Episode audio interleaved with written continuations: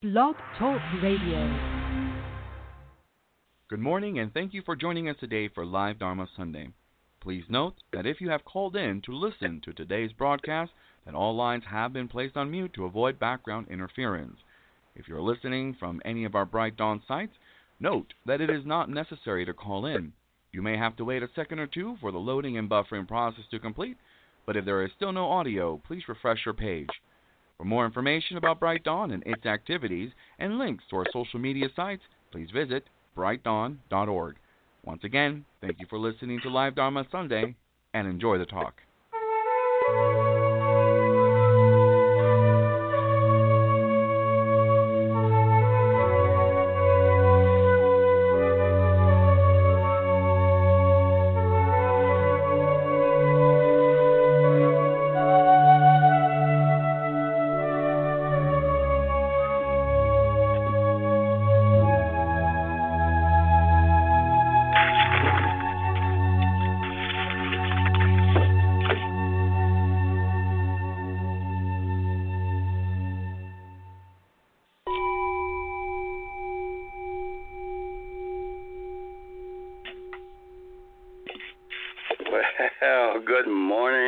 And welcome everyone to Live Dharma Sunday for November 22nd, 2020. Koyo Kubose here, so very, very glad you joined us. I apologize for the late start. You know, if you don't set a timer and you're surfing the web, uh, I must have been surfing the web for over an hour and I got carried away. And then I hear a yell from Adrian in another room in the house. It's eight o'clock.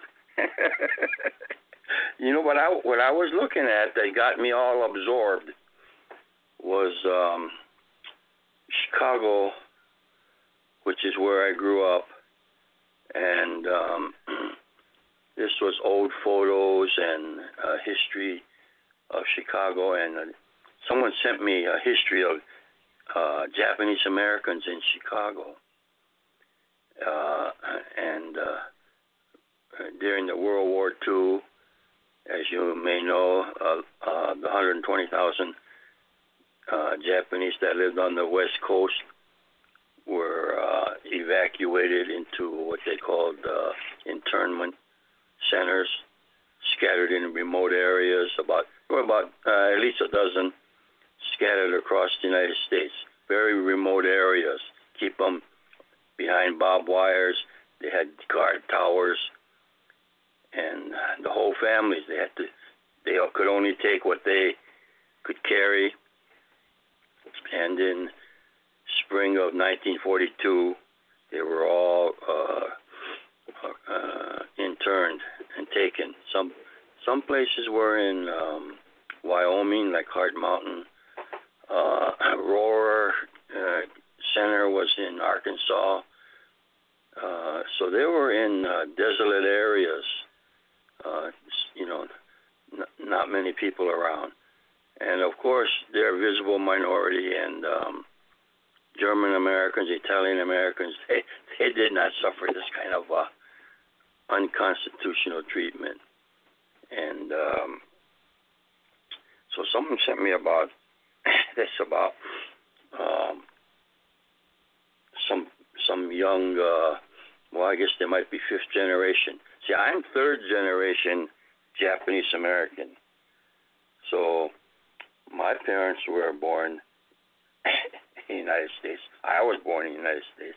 Okay, uh, half on my maternal side, half of my on my mom's side were also born in in, in the United States my grandparents. So Japanese Americans are the only ethnic group that designated their generations by when they came to America from Japan. And so they call us the, the third generation. Our kids are the fourth generation. Now there's fifth and sixth generations, if a generation is about 25 years. So some young people get interested in their heritage. Um, and they do they do research and get some photographs and do interviews and because the people that lived through that are all pretty much dying off. The Issei, Nisei, uh, uh, they're about gone, and our generation, the Sansei, uh, there's no buffer generation between us and old age, you know. When we were younger, we still had our parents and our grandparents were alive. And when you got a generation buffer, you don't worry about uh, you know human mortality and things like this. But uh, when you're next in line, then you realize, okay, uh, what constant change and passing of time means. So this was all about nostalgia, and they had a whole uh, presentation about the history of Japanese Americans in Chicago, where about 20,000 of them were relocated in 1944.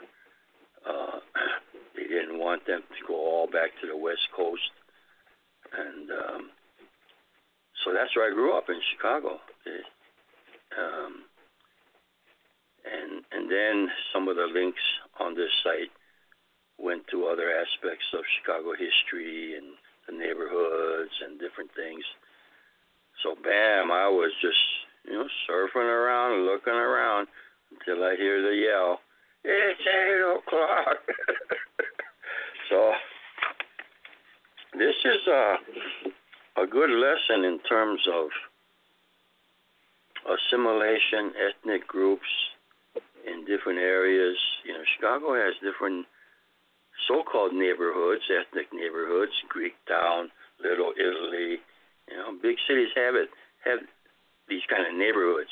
Maybe New York does, maybe Los Angeles does. Uh, Chinatown, things like this. So it's a good uh, uh, experience learning about these different ethnic uh, aspects of uh, American cities. And um, I could see growing up there and some of the pictures I see, oh, I know that place. Oh, I know that street. Oh, I know that intersection. Oh, I know that building. And of course, Chicago's skyline, it butts up against Lake Michigan, you know, uh, on the eastern side of the city. And so there was a man named, uh, I guess he was an architect, Burnham, very famous. He's responsible for uh, making it happen to make uh, public parks all along the lake shore. Because in some cities that are around the Great Lakes or some big body of water, it, uh, the lakeshore area might be semi-industrial or, you know, not really having public parks. But Chicago is very nice because all along the lakeshore, from way from the south side, you go to the downtown area, then you go to the uptown area, and it stretches. I don't know how many miles it is, but you know there's a Lakeshore Drive and uh, beaches there, public parks. Very, uh, you know, without that, Chicago would uh, be in big trouble in, uh, say, in the hot summertime when the, the people can't go uh, to the lake to cool off, and you can go swimming there, and all kind of attractions. They got the, in the downtown area. They they got what's called the Bean. That's very relatively new. Uh, it's a, it's just a, a sculpture, uh, large bean, shiny shiny stainless steel. It's a huge bean. I don't know how many, 50 feet long. I don't know. I don't know what who came up with that idea, but it's just a bean-shaped stainless steel thing in Grant Park there. You know, we got Buckingham Palace there. We got um, Navy Pier. Uh, all kind of attractions. You know, Ferris wheel there and all this stuff. Uh, Chicago River goes right through downtown area and uh, I think that's uh, the history is uh, that river used to flow into Lake Michigan, and uh, I don't know when it was, but the engineers it was a great engineering feat at the time. They reversed the flow of the Chicago River. They didn't want all that pollution to go into Lake Michigan, so they reversed it, and it goes somewhere else, you know, in the state. Anyway, north, south, south side, west side. Uh, yeah, that was uh, every once in a while you.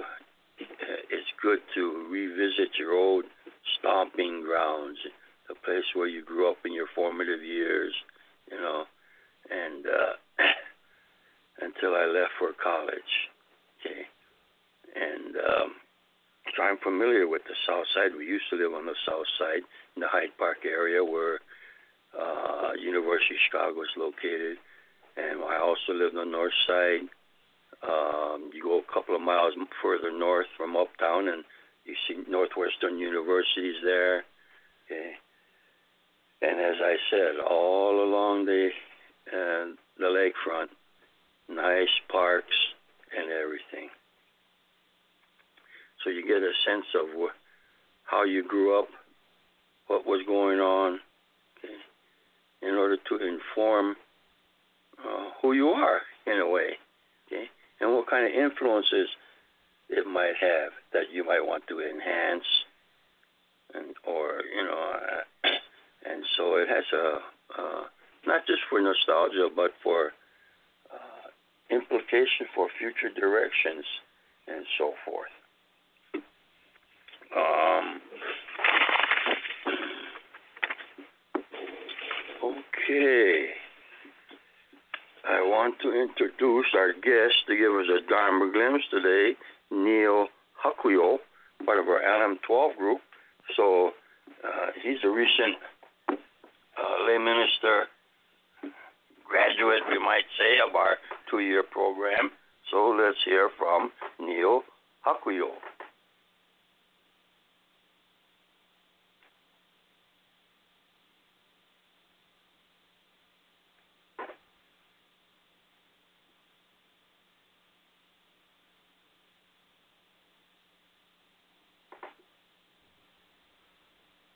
Hello.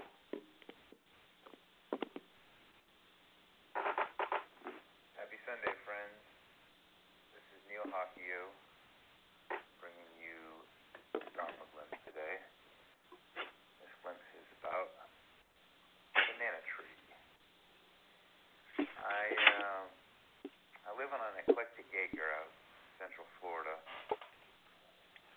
inland from the coast, a little off the beaten path, near the uh, St. Johns River. And on this acre, my wife is quite the planter. She has quite a smattering of different uh, things that she's gotten into over the years, and more recently is a banana, banana tree that we bought at a local farmer's market. Banana tree is a dwarf Cavendish banana, which I've learned is fairly common, and we planted it almost two years ago. The tree is in an area of the yard where we have a small retaining wall, and uh, shortly after planting it, I found that it was uh, quite a peaceful place, and I set a small Buddha statue there, and it became kind of an outdoor shrine of sorts. The uh, broad leaves lend to a, a fairly tropical backdrop. The trees are about seven foot tall. It throws shoots, and it's probably expanded now into uh, somewhere around probably, let's say there's a cluster of maybe a half a dozen trees, maybe seven or eight, maybe even. And after these, you know, these these shoots throw these blooms. Um, when they get to be about seven or eight feet tall, uh, I guess once every 18 months they'll throw a bloom, and then they'll die. You know. Well, we were waiting for our first bloom, and we didn't realize we thought it would be an annual thing, but we got a bloom, and was taken back because I didn't know what to expect, and I was really, uh, quite frankly, I was amazed by the beauty of the bloom. It was it was almost sensual. It was magnificent. It was engaging. Um, it was a deep purple bulbous. Um, it appeared from this curling appendage um, out of the top of one of you know the very top of the tree, and uh, it, really left me in awe.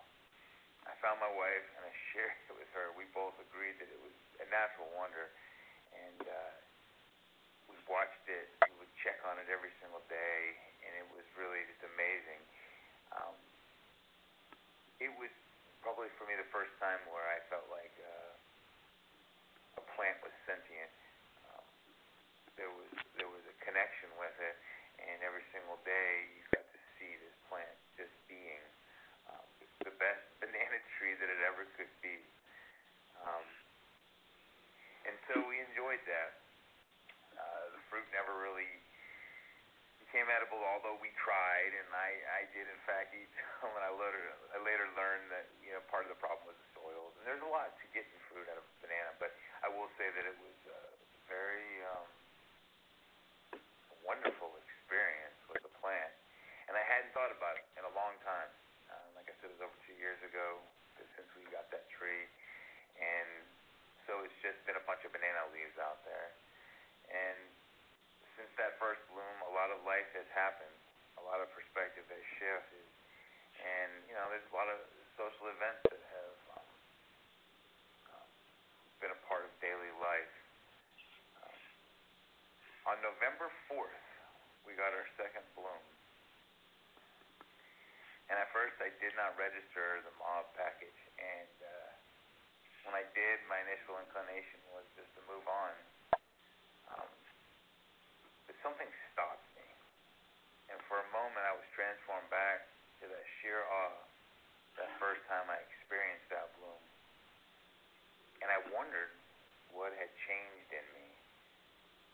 Why was it my initial inclination to move past it when, you know, only a short time ago, maybe, I don't know, it, it, it's been a year longer that I had to go and run and get my wife and sit down and and you know we you know talk about how beautiful it was and how sensual the bloom was and and I realized in that moment that for so many realized reasons it was my perspective that had changed. And at the center of my practice, I've always had to acknowledge that ignorance is the source of our suffering.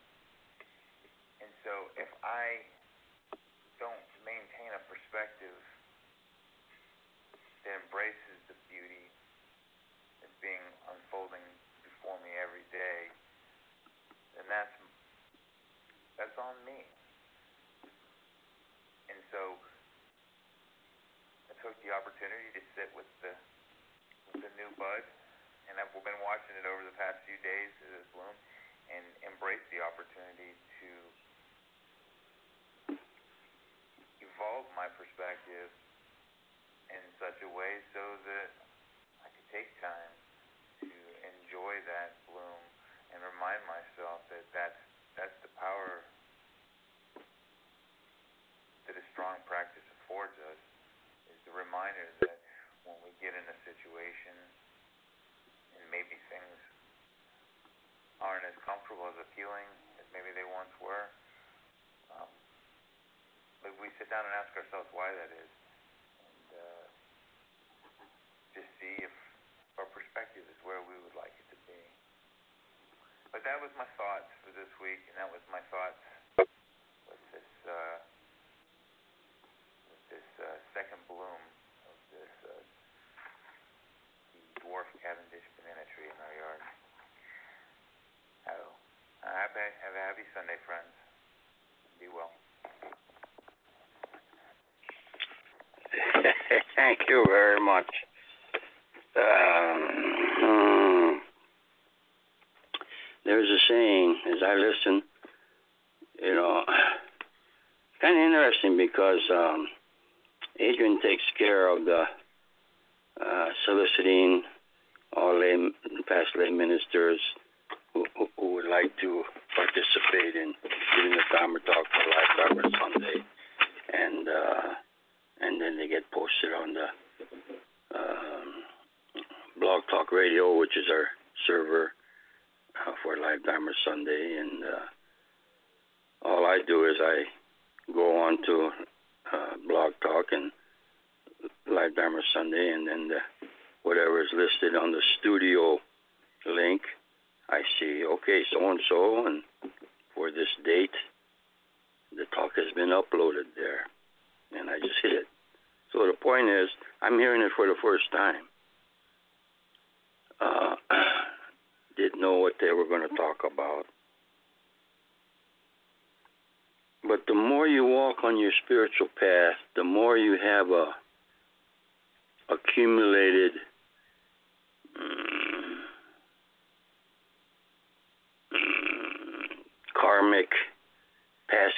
influences that make up your attitude, whether you know it or not. And um, it only gets better and better. There's nothing's wasted. All your experiences, okay, everything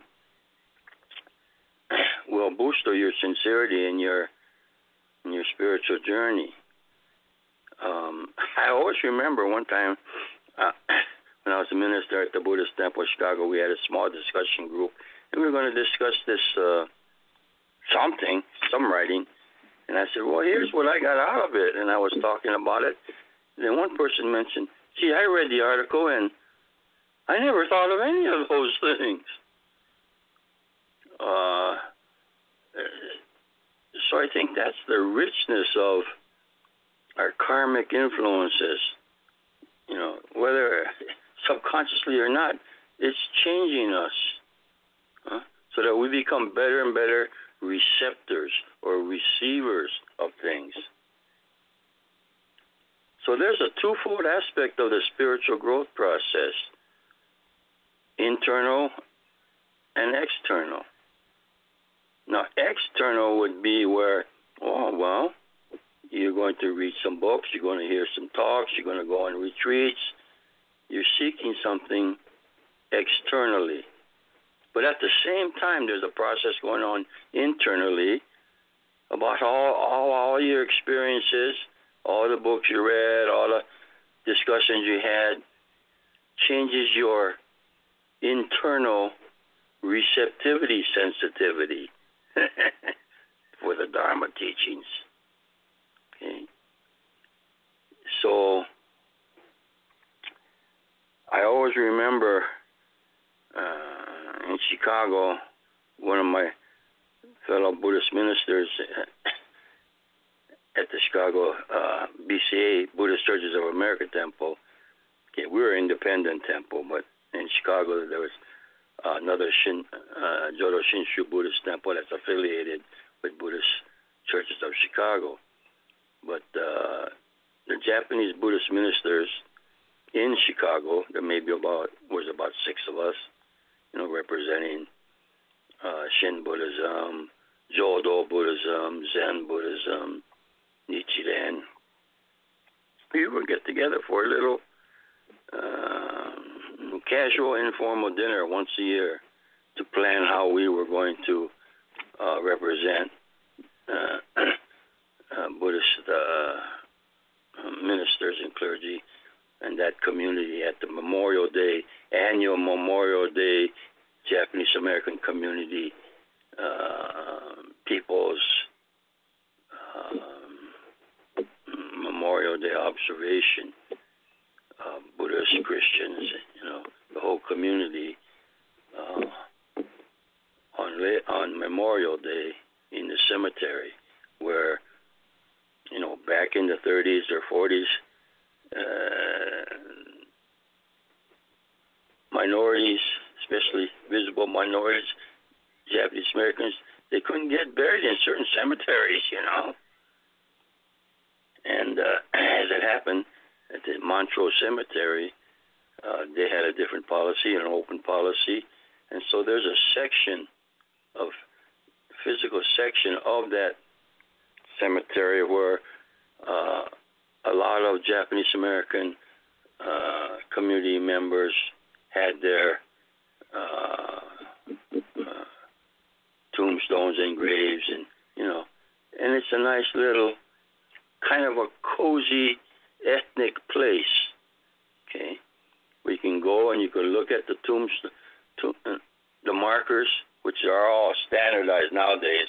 Before they used to be, you know, wasn't standardized, but now it's all standardized, and they and it's just a, a horizontal uh, marker on the ground so that uh, the groundskeepers can easily upkeep the grass and everything. Okay, no more monuments, you know, fancy monuments and everything. But you can walk and you can see names, of course, you know, and date of birth, date of death, or whatever. And if you uh, grew up there, you you can see you recognize a lot of the families. Okay. Uh, so anyway, um, I got I, got shunted over there. I forgot what I was going to talk about. Uh, let me see. What you look for our generations. Uh, 25 years, I think, is, a, is some sometimes said as a generation, and um, you start to see the history of a community, say the Japanese American community in Chicago, and uh, this sense of generational marching along. And if you have a buff, you know, if you're real young, you say, "Oh, I got my parents, I got my grandparents," and you know, uh, you don't feel like you're next in line. You know, your generation. There's no buffer generations. Okay. And as I said, for Japanese Americans, for some reason, they're the only ethnic group that designated the, the different generations since they came to America. So the first generation that was born in Japan came to America, you know, they call it the, the Issei, first generation to settle in America. And their children were called Nisei, Ichi, Ni, San, one, two, three. So the Nisei, and then that would be my parents. Then I am a Sansei, number three generation. My kids are the fourth generation, Yonsei. Okay. And I'm sure now there's fifth generation, Go. Ichi, ni, san, shi, go, roko, ichi. That's one, two, three, four. Okay, in Japanese. Uh, so Gosei, the fifth generation, my children's children. Okay. And uh, just recently, um, we get together with uh, my son who has a um, what a year and a half old boy, Tyler. Tyler Takahiro Kubose. you know, his uh, so-called Japanese name is his middle name. Okay? Tyler Takahiro okay? Kubose. And uh, he's he's a Gosei. He's a fifth generation. Okay. Uh, I think that when we think about um, uh, plants in terms of Neil Hakuyo's Dharma glimpse about banana blossoms and uh, you learn the importance of one's own attitude when you look at something. Um, those two processes. Okay. Sometimes when you're when you're a young adult, you're looking for something. You're looking for the truth. You're looking for the greatest teaching. You, you're hoping that right around the corner you're going to come into something that's going to change your life. Oh, a great book, a great uh, experience. Okay, and that's that's okay. And maybe as a teacher, you might want to try to improve yourself and and give opportunities that would encourage people in this way. Okay. But my point is that when when we were in Chicago, I was talking to another minister, Buddhist minister uh, in Chicago of another Shin Buddhist temple, and he was telling me he see they have we're independent temple, we're single, like just same like Bright Dawn. There's no other Bright Dawn centers around in America. Okay, that's not our purpose or our mission. Okay. Uh, so our temple was independent, Buddhist Temple of Chicago, and but the Buddhist churches of America have um, I don't know 50 temples, a lot on the West Coast, uh, in Oregon, Washington. They have some in Denver. They got some in New York. They got one in Cleveland and so forth. But the point is, is that uh, uh, the ministers get trained up, and one of the big purposes of the Buddhist Churches of America is to have a seminary that provides ministers to pro- to provide to be resident ministers in their resident temples. Okay, and um, this is uh, when you think about it, you know, maybe it's this is the same as for Presbyterian, Methodist, or whatever. They have a seminary, and then one of the churches say, well, you know, our minister's moving away, or he, he died, and we need a new minister, and they go to their central administrative organization and and oh, so and so is ready to, you know, is available and everything. This is the administrative aspect, okay, of providing ministers, you know, through the seminaries, then they go out and, and so forth. What happens if a minister wants to move? He doesn't like his congregation. Or what if a congregation says, "Man, we can't, we just can't uh, stand this guy for some reason," okay? And so they'll contact uh, the headquarters and say, uh, you know, can we have a transfer? Okay. So the minister of the uh, one of the temples in Chicago, he's a Japanese Buddhist minister, and some of them, uh, I, don't know what the average stay of uh, Buddhist churches of America, uh, Jodo Shinshu temples. You know, say they got about 50 temples scattered all across the United States, and uh, there's a separate kodan that means sort of an administrative center. They they got one for Buddhist Churches of America. They got a separate one, completely separate one in Canada. That's a completely separate one in Hawaii. Completely separate one in you know Brazil and all these things. So in Chicago, uh, sometimes the ministers might stay for five years, and for whatever reason, okay, uh, the ministers come and go in the long run. Some might stay for 10 years. Some might stay for 20 years. Okay?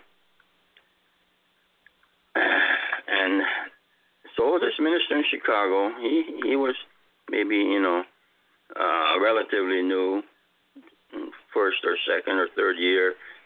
And the congregations, you see, this is, their feeling is, hey, this is my church.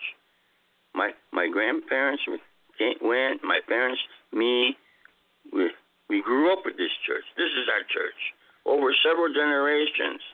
And here you get this unknown recent assigned minister coming in and he's a Johnny come lately. He doesn't really know our history. Really. He didn't experience it. And he may be gone in five years. Sort of sort of a proprietary sense of my church is very strong for these old timers okay, of a congregation. And this makes for, well, maybe unhealthy is a, too strong of a word, but uh, they have a feeling this is my temple. Okay. we're the ones that supported it. We're the ones that uh, put our sweat, blood, and tears when we did this building project, or we did this and put on all these fundraisers. Okay, this is where we got married. This is where my parents had their funeral, and everything is solid there. And then you get a new minister, and know, he's just a stranger. Okay, and he's your spiritual leader. He, he's your employee because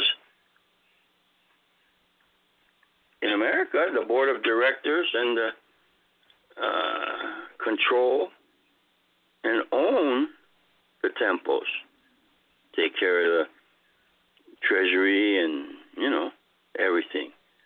Now, sometimes in like in Japan, some temples were family owned. It was a family business, you know. Not like here where you would have a board of directors and officers, and it's a different setup. Okay? The minister's family doesn't own the property of that, the physical property of this temple. This is uh, this is more the social, administrative, political, sociological aspect, I guess, of religion and religious institutions in America in general. But uh, it's a reality. All right. Uh, so you get a long-time temple member, and he goes to the new minister, and he says, "Say, uh, Sensei, uh, you know, this person's a pillar of their temple. This, uh, I've been hearing feedback and everything. Uh, we we really like you to concentrate on improving your di- Sunday Dharma talks. You got to put more, you know, more relevancy into them and some and everything. Now, uh, this is a, a has different ways to look at this.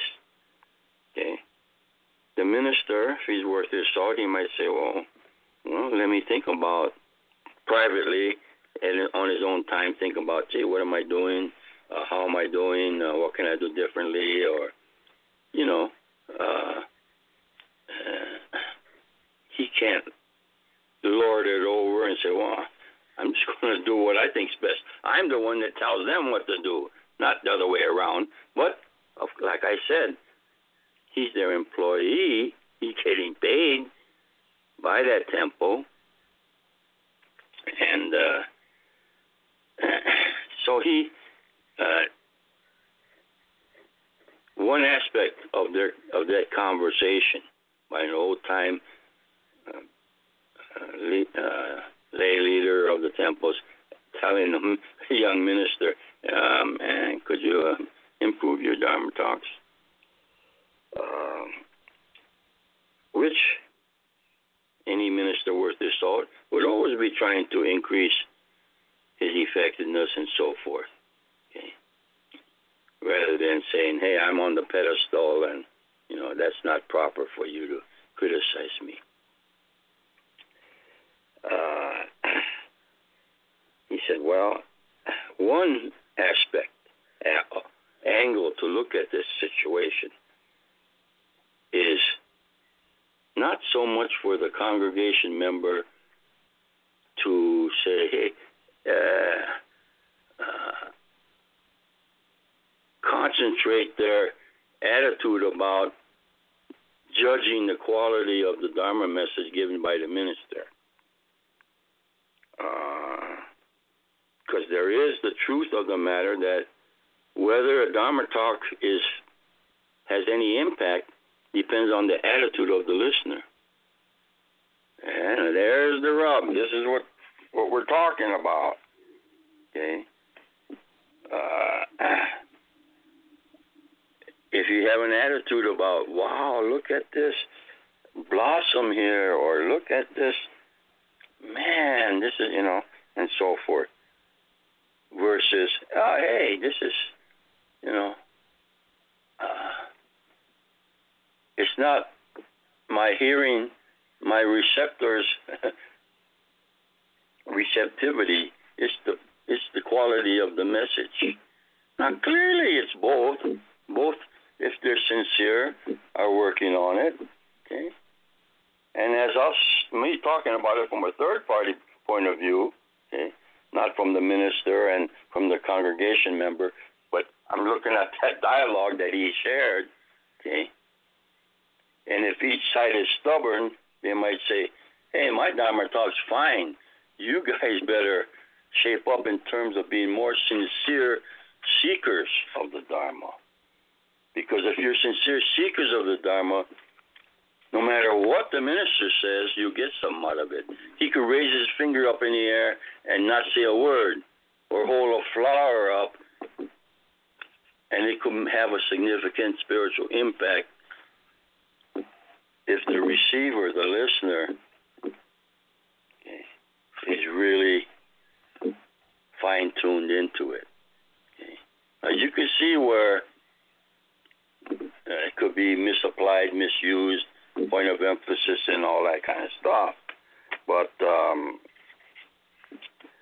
uh, it's good once in a while to think about this, these kinds of aspects of the process of your spiritual journey, okay. the teachings that you could receive, how to be a better receptor, okay, listener, to see Dharma where maybe it wasn't even intended in a Dharma talk, the main point or whatever it is, okay, uh, and so forth. And at the same time, uh, minister has a responsibility to his congregation in terms of being concerned about uh, his propagation efforts locally right there. Okay. So it could be misapplied or so forth on both ends. Okay. And and then so each of us we have sort of a internal critic, an internal teacher, an internal student, and we might bounce around on those perspectives within ourselves. Huh? And our inner teacher might say, "Hey, hey come on, you've been you've been the last few the last the last year or so you, you you've been neglecting your spiritual journey and efforts and so forth." And then the other side, the guy might say, "Oh, gee, maybe uh, I, I better change some aspects of my lifestyle or something because I need more support. Or I better, maybe I should go look around for my local group so that I need some social, you know, support aspects in terms of spiritual journey, even though there may not be a, a local temple or study group or meditation group uh, handy. Maybe one cropped up in the last 10 years that I have since I've looked, and so forth. Or maybe I should interact more with uh, cyber sangha or so forth. So these things, um, uh, it behooves, that's my message, that everybody on a spiritual journey uh, should be going through this process.